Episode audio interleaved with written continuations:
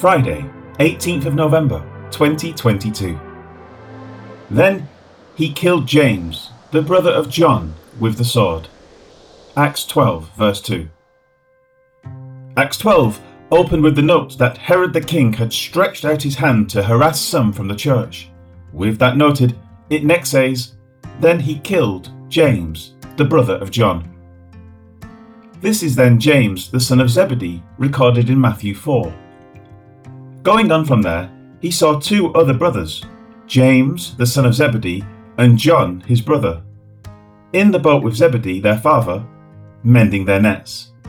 He called them, and immediately they left the boat and their father and followed him. Matthew 4 21 and 22. He is known in early writings as James the Greater. James the Less is James the son of Alphaeus, noted in Matthew 10:3, when the apostles were designated by name. The only mention of him in Acts outside of this verse is that he is noted among the apostles after the ascension of the Lord. And when they had entered, they went up into the upper room where they were staying Peter, James, John, and Andrew, Philip and Thomas, Bartholomew and Matthew, James the son of Alphaeus, and Simon the Zealot, and Judas the son of James. Acts 1, verse 13. No reason why he was selected to be killed is given, but it does show that he was prominent enough and outspoken enough to be noticed and brought forth. So, despite not having anything recorded concerning his apostolic work, it is certain he was faithful and productive. It is a good indication that Acts is structured around Peter and Paul for a reason. Even if the other apostles did a great deal of work, the ministries of Peter and Paul are given special attention, showing the shift from the Jewish people to the Gentiles. Of James, it notes that he was killed with the sword.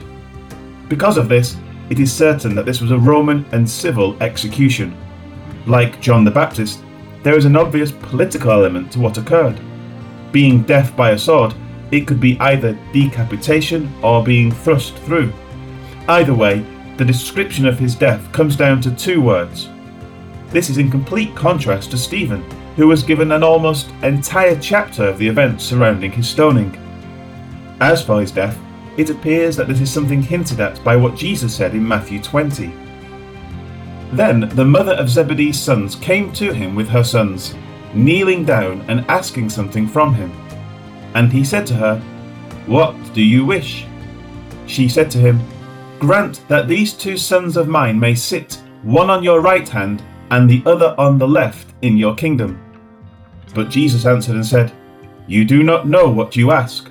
Are you able to drink the cup that I am about to drink, and be baptized with the baptism that I am baptized with? They said to him, We are able. So he said to them, You will indeed drink my cup, and be baptized with the baptism that I am baptized with. But to sit on my right hand and on my left is not mine to give, but it is for those whom it is prepared by my Father. Matthew 20 20 to 23. James certainly participated in the sufferings of Christ, but more, in a sense, the request was granted. James is noted as the first apostle to be martyred now in Acts. It is known that John was the last surviving apostle. Thus, the two sons of Zebedee were granted two positions of honour in their lives and deaths as chosen apostles of Jesus.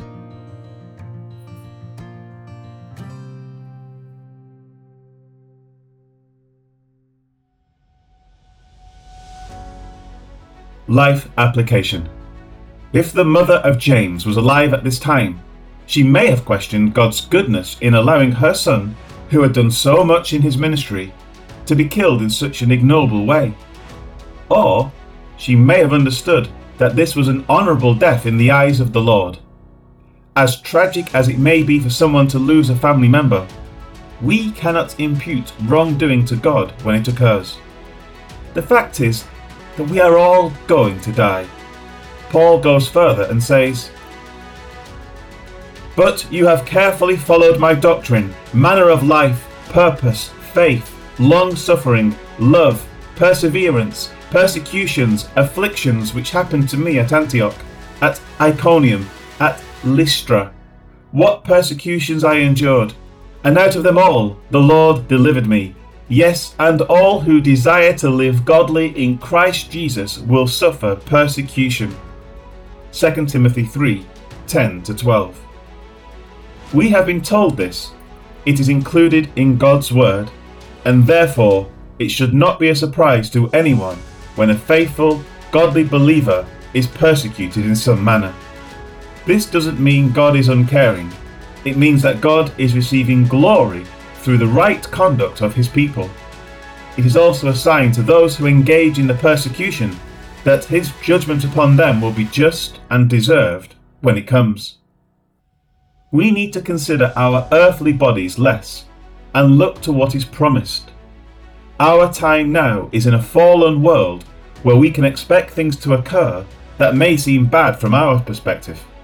But in seeing how they fit into what lies ahead, they are not really bad. What God does and what He allows in our lives will always lead to what is good. Trust this as you consider the events of the world around you. Look at all things from an eternal perspective, and you'll be much better off as you trudge through this life of difficulty, trial, and woe.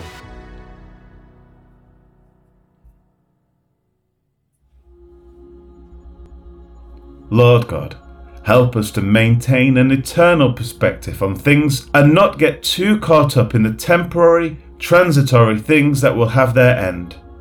We know that good is promised for us, and so what happens now must be leading us to the good that lies ahead.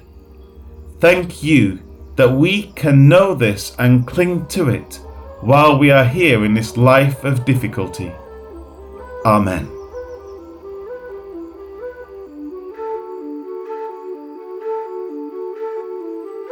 he ordered James, the brother of John, to be killed by the sword. Acts 12, verse 2.